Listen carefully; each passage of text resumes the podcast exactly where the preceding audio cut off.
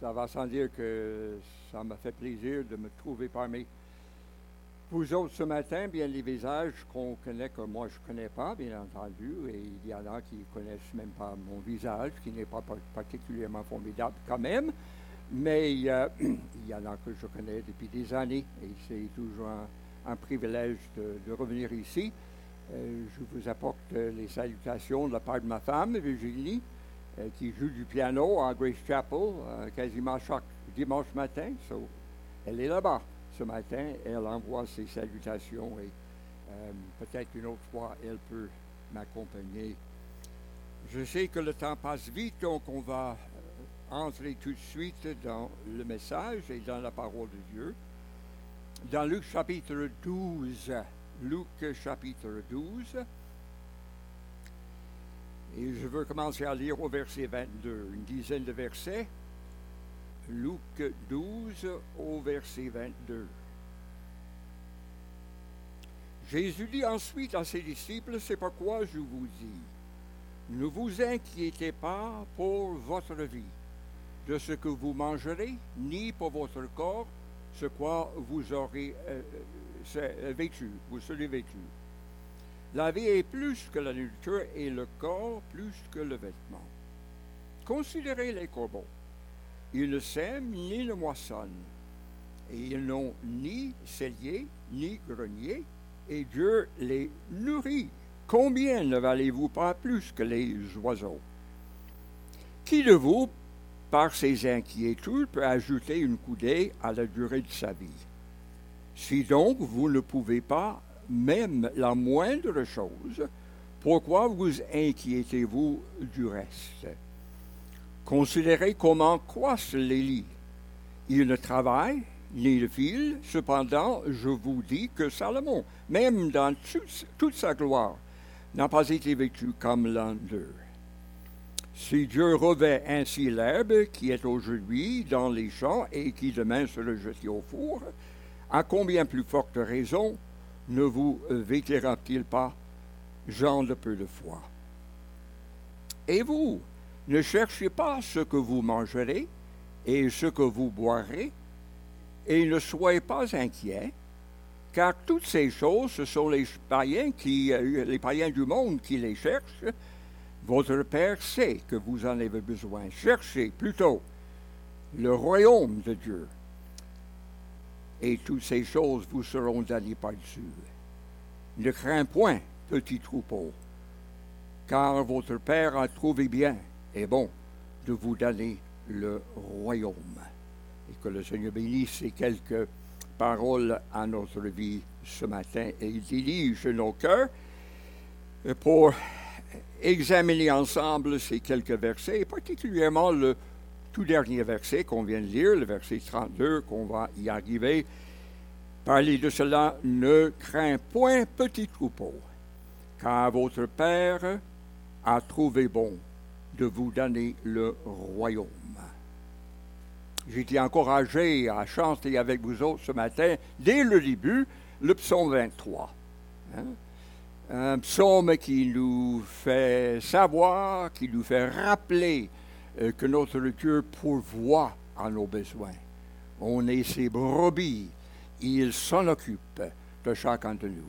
Et dans un sens, euh, c'est euh, l'accent que je veux mettre, souligner ce matin d'après ce passage ici. Ce petit troupeau, des brebis, des animaux en tous les cas, on est entre ses mains. Maintenant, pour mettre en scène la situation ici, Jésus, bien entendu, on sait qu'il est un enseignant de la parole. Il était vu comme enseignant, euh, comme un rabbin, et donc euh, membre d'une classe d'individus au temps de, la Bible, euh, qui s'occupaient pas simplement des choses religieuses, mais aussi les choses civiques. Et donc les gens sont venus auprès de lui, juste avant le passage qu'on vient de lire ici, pour lui poser une question pour lui demander un service. On peut regarder au verset 13 ce qui a déclenché ce que nous venons de lire. Quelqu'un dit à Jésus du milieu de la foule, Maître, dis à mon frère de partager avec moi notre héritage. Ça l'air que, voilà, un homme qui, qui se sent volé euh, de par son frère. Et donc cet homme vient auprès de Jésus pour lui demander de régler la situation. Vient auprès de Jésus parce que oui, c'est un enseignant, c'est un rabbin, il ne s'occupe pas simplement des choses ou les questions religieuses, mais aussi des questions civiques à ce moment-là. Mais Jésus ne répond pas à la question de cet homme-là. Il va tout droit au problème.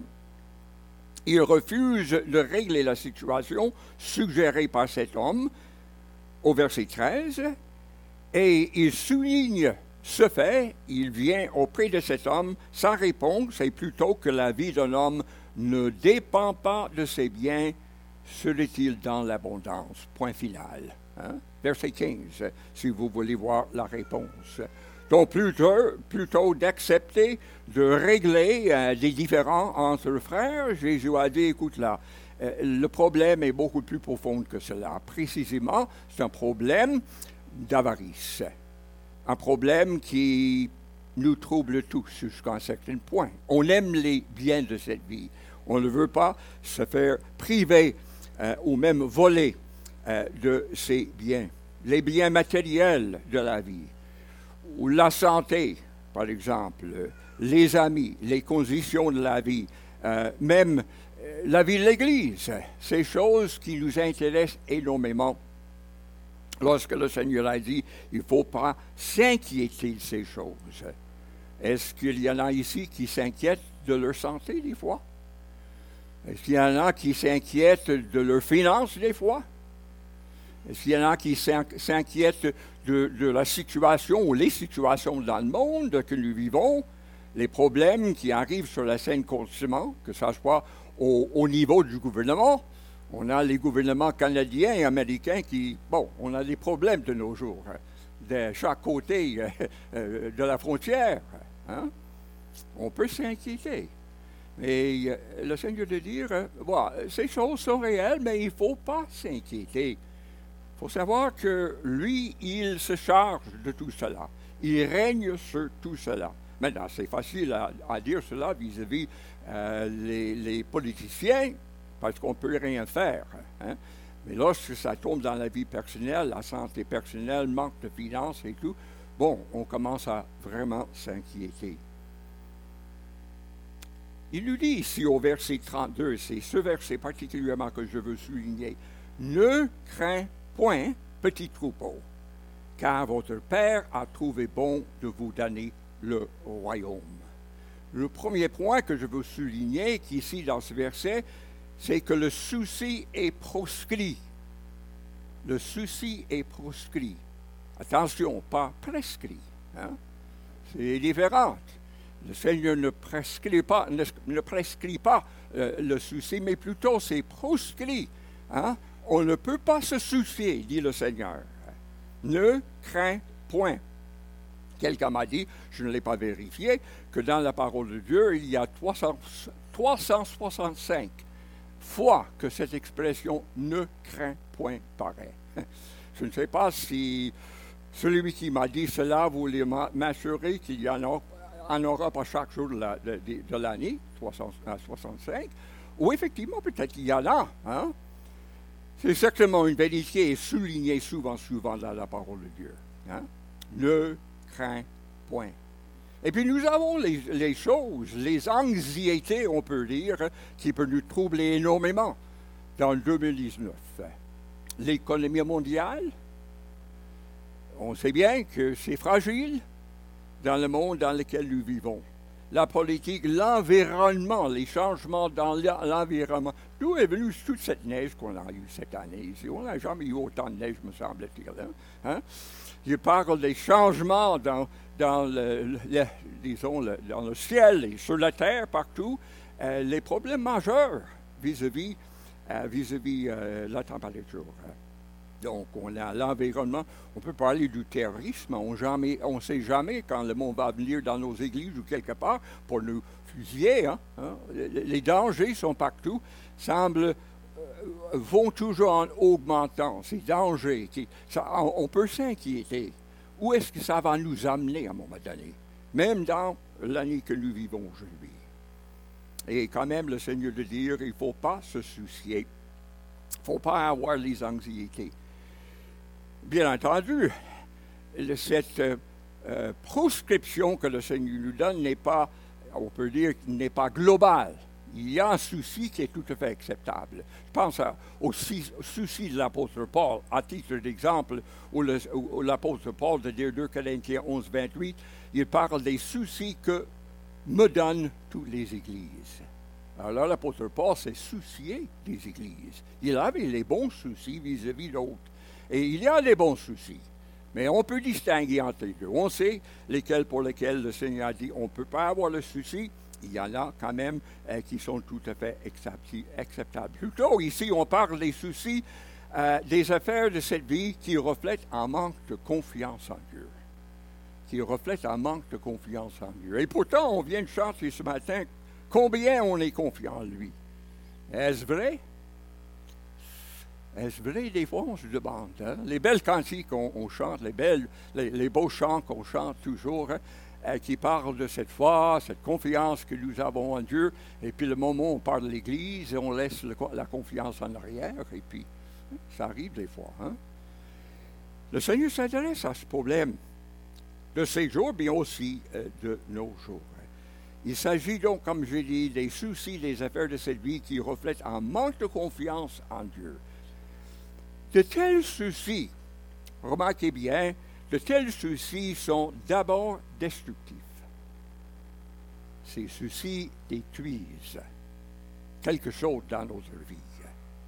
Le mot inquiété que nous avons euh, trouvé au verset 22, ce mot inquiété au verset 22, de même que le mot inquiet au verset 29 euh, veut dire, entre autres, laisser ne faut pas se laisser déchirer par ses soucis, dit le Seigneur. Ça, c'est la force de ne pas soucier, se laisser déchirer par les événements, par les circonstances qui nous entourent. Ou bien, au verset 29, le mot 29 qui veut dire se tenir en suspens, toujours en doute, sans savoir que faire avec ou devant le problème, là où je me trouve, hein, toujours en suspens. Ça nous fait penser à ce que Jacques mentionne dans son livre, son épître, cet homme euh, qui est toujours instable. Hein. Il ne sait pas sur quel pied marcher, quel pied danser. Euh, l'incertitude qui vient suite aux soucis dans la vie. Et le Seigneur veut nous protéger contre cela. C'est quelque chose, donc, comme on vient de dire, c'est quelque chose de, destructif. Le mot anglais worry, qui est traduit par souci ici, vient d'un mot voulant dire étrangler. Ah, ah. Est-ce que ça vous dit quelque chose?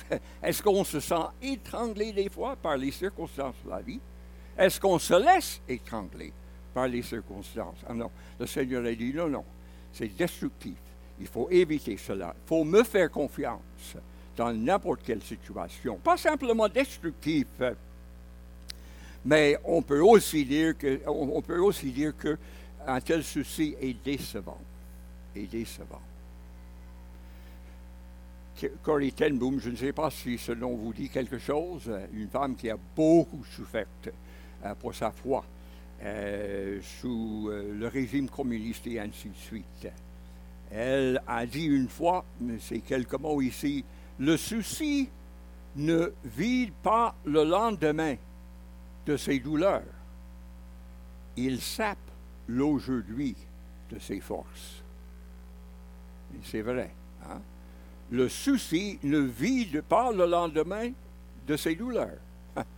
Euh, on ne peut pas changer le lendemain par nos soucis. Hein. Ça ne change absolument rien. Sauf ça peut me changer des fois, moi-même, mais ça ne change pas le lendemain. Mais ce que les soucis font, c'est de vider aujourd'hui de ses forces. Et je manque les forces pour faire face à aujourd'hui parce que je m'inquiète vis-à-vis demain. Destructif. Décevant aussi. De tels soucis sont décevants nous donne une idée fautive sur l'existence de Dieu. ces soucis nous donnent une idée fautive sur l'existence, la force, la puissance de Dieu. Ça sème l'idée que, pauvre moi, il n'y a personne qui me, peut me, venir en aide. Dieu ne peut pas m'aider. Hein? On sait que, ben, dans l'esprit, on ne pense pas ces paroles, mais on agit comme si Dieu n'était plus. Hein? Il n'est plus là pour nous venir en aide. Décevant. Nous nous préoccupons tellement des moyens. Comment m'y prendre pour demain, m'y prendre en face de ces problèmes financiers ou santé et ainsi de suite. On est tellement préoccupé des moyens que nous perdons de vue la fin, la fin de la vie. C'est quoi la fin de la vie? La fin de la vie, c'est de glorifier Dieu. On est là pour glorifier Dieu. On est là pour le connaître. Et comment mieux connaître Dieu que de marcher avec lui dans les difficultés de la vie, qu'il marche avec nous dans ces difficultés. Les moyens plutôt que les fins. On a ce verset qu'on vient de lire au verset 31. Cherchez d'abord le royaume de Dieu, sa gloire. On est là pour le glorifier. Et comme dit une des grandes confessions de foi, et de jouir de lui à toujours. Est-ce qu'on jouit du Seigneur? On ne peut pas jouir du Seigneur si on est préoccupé des, des, problèmes de la vie. On est préoccupé à tel point qu'on ne peut pas jouir de la présence, la confiance que ça nous donne pour vivre pour sa gloire. On ne s'inquiète pas rien. Ça me fait penser à cette histoire d'un homme qui a été jeté dans un, puits et puis euh, descendu par une corde dans un puits. Il n'y a pas de lumière, c'est tout noir. Il descendait, il ne pouvait pas monter, il descendait parce qu'il bon, il était jeté là, il fallait qu'il descende. Puis il arrive au bout de la corde et puis encore, il n'est pas au fond. Il tient, il n'a plus la force pour remonter. Hein. Puis à un moment donné, il lâche, il tombe deux pouces. Simplement deux pouces. Hein? Il s'est inquiété de rien. Hein? Hein? La terre était là. C'est souvent le cas. Les soucis aujourd'hui, demain sont partis. Le Seigneur a déjà réglé le problème. Alléluia. On le loue. Donc le souci à proscrit, parce que c'est décevant, c'est aussi déformant. Ça nous déforme. Ça nous change, ça nous modifie. Car ce souci retarde la croissance spirituelle. Ça nous bloque, ça nous, nous, retarde vis-à-vis notre, notre avance, notre croissance spirituelle. Ça retarde la croissance spirituelle et nous rend semblables aux incroyants même. Avez-vous remarqué au verset 30? Car toutes ces choses, ce sont les païens du monde qui les recherchent. Est-ce que vous êtes païen? Est-ce que moi je suis un païen? Pas si je suis né de nouveau. Hein, je suis enfant de Dieu. Hein? Alors, est-ce que je vais agir comme un païen? M'inquiéter des choses, m'intéresser principalement des choses du monde? Ah, Et le Seigneur, non. C'est un péché. Bref, c'est un péché de s'inquiéter de rien. Hein? Ça déforme. Hein? il y avait un ancien aumônier du Sénat des États-Unis qui, dans une de ses prières, soupirait dans ses paroles en disant que les ulcères, vous savez bien, ils disent que les ulcères nous arrivent à cause des soucis. Ça cause les, les, les ulcères. Et il a prié dans sa prière que les ulcères ne deviennent pas l'insigne de notre foi, la marque de notre foi. Il y avait des chrétiens qui, bon, ah, je suis né nouveau, je suis un chrétien, le Seigneur est bon. Mais leur manière de faire face aux problèmes de la vie n'est pas différente avec la manière du monde. Et puis, la marque, on peut dire, comme chrétien, pour ceux qui regardent cette personne, il est comme nous. Aucune différence. On devrait vivre au-dessous de ces euh, soucis. comme dit le Seigneur. À vrai dire, le souci et la foi partagent difficilement le même lit. Les deux ne couchent pas ensemble. Ou bien on peut avoir le souci, ou on peut, bien on peut avoir la foi. Hein. La foi chasse le souci. La foi, à notre tour, nous donne ce dont nous avons besoin dans ce domaine. Donc le souci proscrit et déformant, pas et destructif et décevant, et puis aussi déformant. Quelqu'un de dire un mal qui ne peut même nous séparer de l'amour de Dieu, nous ne vaut même pas le souci. Un mal qui peut même pas nous séparer. Il n'y a rien qui peut nous séparer avec l'amour de Dieu.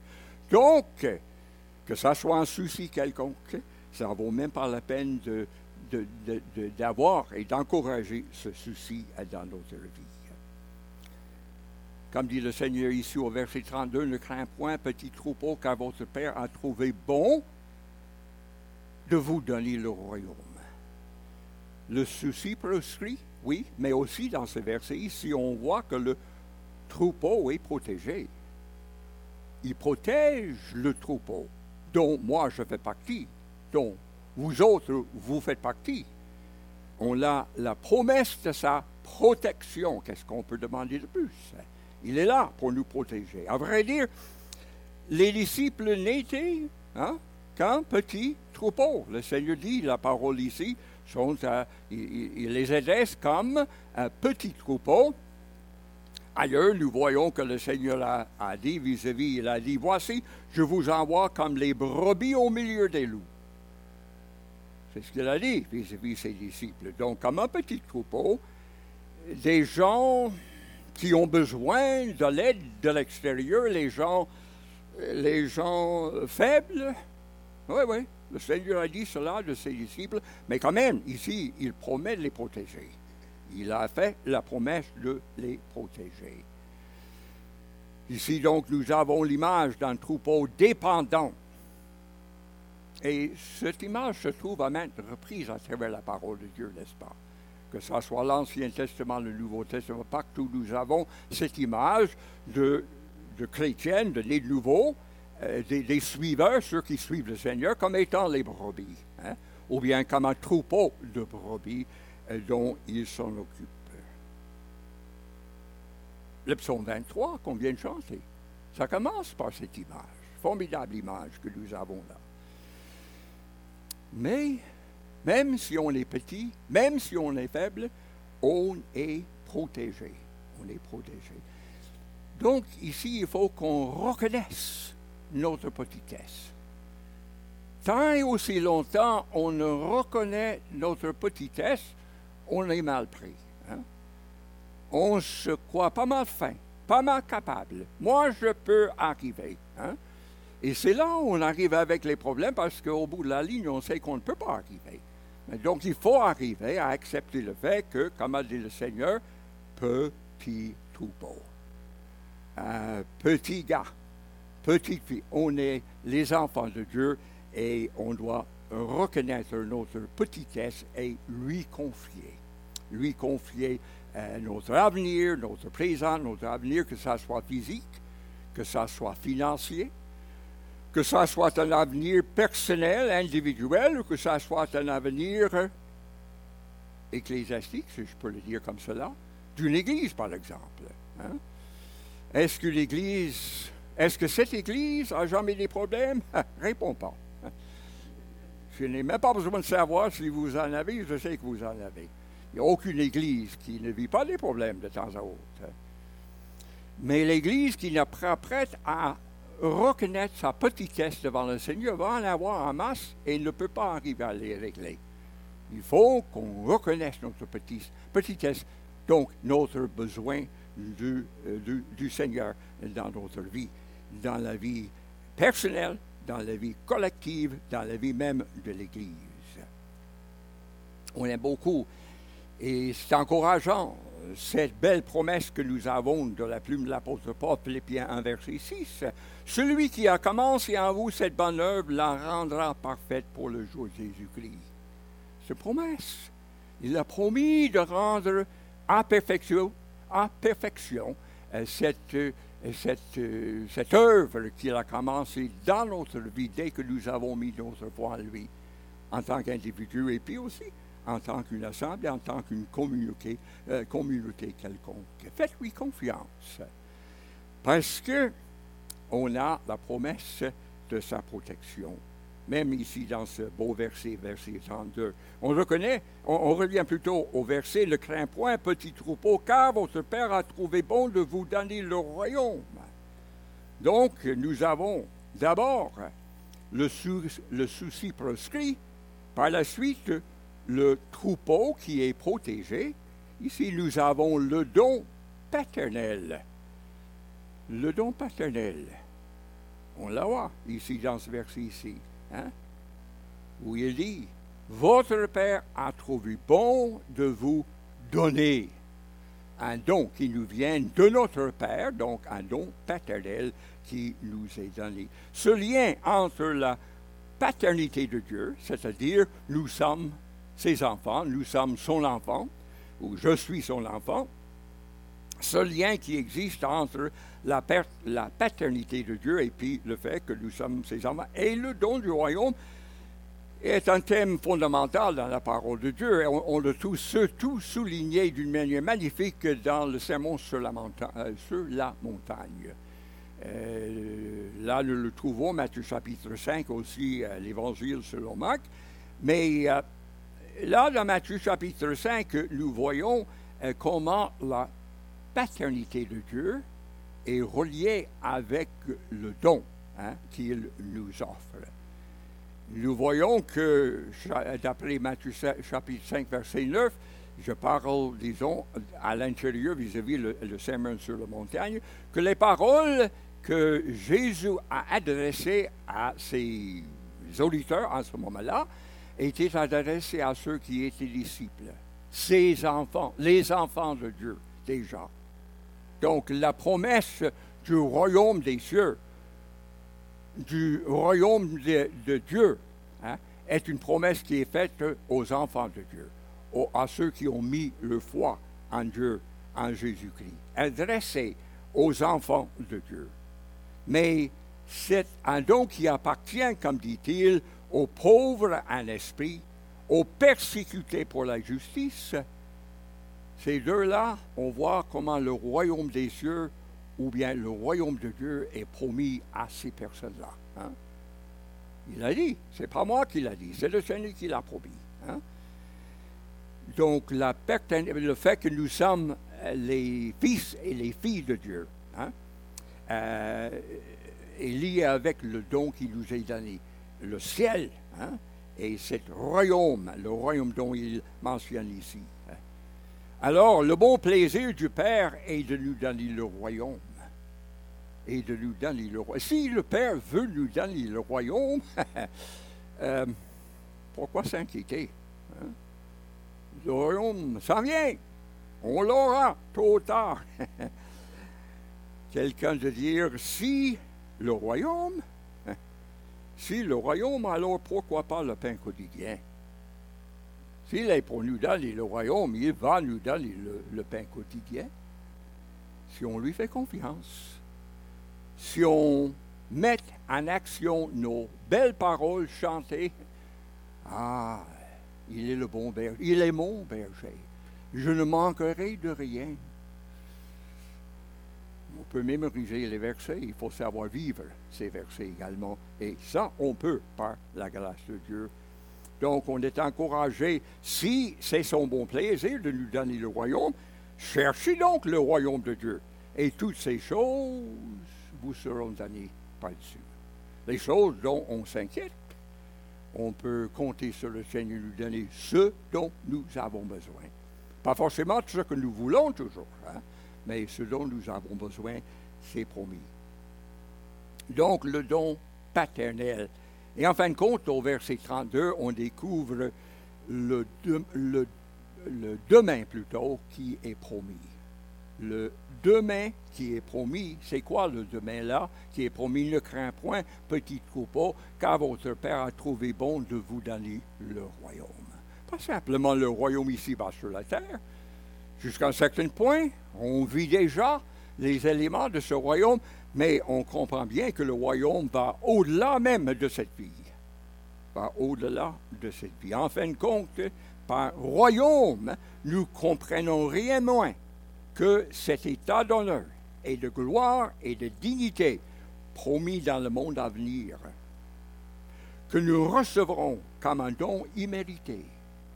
On l'aura, c'est promis. Et ça s'en vient. C'est encore à l'avenir, hein, mais dont les retombées sont vécues ici-bas sur la terre. Déjà ici-bas sur la terre. On est béni, pas simplement à l'avenir, mais par la grâce de Dieu, on est privilégié, béni ici-bas lorsqu'on est ici, à savoir que même si la chose ne roule pas toujours comme on veut, le Seigneur est à nos côtés. Il est notre Père. Il est celui qui s'occupe de nous. Ceci dit, aucune raison pour l'inquiétude. Pourquoi est-ce qu'on s'inquiète? Parce qu'on oublie effectivement que nous avons un Père céleste à nos côtés. Euh, nous avons un Père céleste qui a fait les promesses, euh, qui va répondre à nos besoins. Maintenant, ça ne veut pas dire qu'on ne peut jamais souffrir physiquement. Hein? Mais nous découvrons également, également dans la parole de Dieu que la souffrance a une certaine valeur également dans la vie. Et peut-être on ne saura pas avant d'arriver au ciel le pourquoi de telle souffrance, de, de telle pénurie. Hein? Mais il y a raison pour cela. Si on se confie à l'Éternel et euh, euh, lui laisser la direction de notre vie. Ça nous amène tout à fait à cette confiance qu'avait l'apôtre Paul on voit sa confiance à travers la parole de Dieu si souvent, où nous voyons dans 1 Corinthiens 15, 58, Soyons donc fermes, inébranlables. Wow! Ça, c'est un mot de 25 piastres. Hein? Hein? Inébranlables. Hein? Travaillant de mieux en mieux à l'œuvre du Seigneur, sachant que notre travail ne sera pas en vain dans le Seigneur. À savoir et c'est ce savoir hein, basé sur la parole de Dieu qui nous aide à faire face à chaque jour. Hein. et les difficultés qui peuvent nous arriver, qui sont envoyées par le Père, sont contrôlées par le Père, on lui fait confiance. Paul de dire aussi, Galatiens, Galates plutôt 6, verset 9, ne nous lassons pas de faire le bien, car nous moissonnerons au temps convenable si nous ne nous relâchons pas. Si nous ne nous relâchons pas. donc le, défi à relever, c'est de ne pas relâcher. Hein. De ne pas relâcher. On sait que le Seigneur ne relâche pas lui-même. Il nous tient entre ses mains. Il n'est pas pour nous laisser partir. Il est là pour pouvoir souvenir à nos besoins. Hein. Si on lui fait confiance si on euh, le laisse travailler dans notre vie. Et donc, on a toutes les raisons au monde d'être dans la joie, comme on vient de chanter. Je crois que le, premier cantique avait le mot joie là-dedans, je, ne sais pas combien de fois. J'aurais vu le venir ici en avant et regarder les visages des gens ici. Lorsqu'on chante de la joie, combien manifeste une certaine joie lorsqu'ils chantent. Souvent, on ne réfléchit pas aux paroles qu'on chante. Hein? Et quand même, dans la vie chrétienne, on a toutes les raisons, les raisons euh, d'être dans la joie. Car il ne nous délaisse pas, il nous protège, il pourvoit à, nos besoins. Hein? Il nous transforme même au point qu'on est prêt à accepter moindre, à savoir qu'il est toujours là hein, pour nous bénir et pour nous aider à traverser. En avant donc, mes amis, Bon courage! On veut adorer le Seigneur, ce Seigneur. Bientôt, on va adorer le Seigneur. On va prendre le repas du Seigneur ensemble. Quel privilège! On va se souvenir de, ce que, euh, disons, du prix que Dieu a payé pour que nous ayons cette confiance, pour que nous puissions surmonter les problèmes de la vie, pour que nous puissions ne plus agir comme les païens autour de nous, qui n'ont pas les bénédictions, les, promesses que nous avons. Et d'afficher cette foi devant un monde qui en a besoin. Nous servons le Seigneur, nous adorons le Seigneur, celui qui nous a tant aimés, ce Dieu qui nous a tant aimés, qu'il a donné son Fils unique, afin que quiconque croit en lui ne périsse point, mais qu'il ait la vie pauvre. non, non, dans la vie éternelle. Et éternel n'est pas quelque chose qui commence après cette vie. Le mot éternel parle de la qualité de vie que nous avons déjà ici sur la terre. Une vie éternelle caractérisée par les choses tout à fait autres que la vie physique que nous avons, la vie éternelle que le Seigneur nous a donnée. Que le Seigneur nous encourage dans notre vie de tous les jours. Je sais que vous avez euh, quelques-uns, bah, probablement la majorité, vous n'avez aucun problème dans la vie, c'est formidable, mais il y en a qui, en ont, je sais, et j'en ai aussi. Hein? mais de réaliser, oui, nous avons les problèmes, mais nous avons le Seigneur avec. Hein? Et le monde n'a pas cela. Et on peut aller de l'avant, on peut glorifier le Seigneur, on peut même chanter dans l'ombre, si l'ombre nous arrive, à savoir le Seigneur est là avec nous euh, pour nous aider à traverser. Seigneur, nous te remercions de ta parole, nous te remercions de cet, événement qui, nous est raconté ici dans Luc chapitre 12 où le Seigneur a tellement encouragé ses disciples à ce moment-là. Le petit troupeau, on est un petit troupeau, qu'on parle de, notre Église ici ou bien qu'on parle de, euh, de, notre famille chrétienne qu'on connaît. On prend notre petitesse comme une réalité. Et puis là, lorsqu'on réalise combien petit on est, on te fait confiance dirige la suite de notre union ce matin. Nous prions au nom de Jésus-Christ et pour sa gloire. Amen.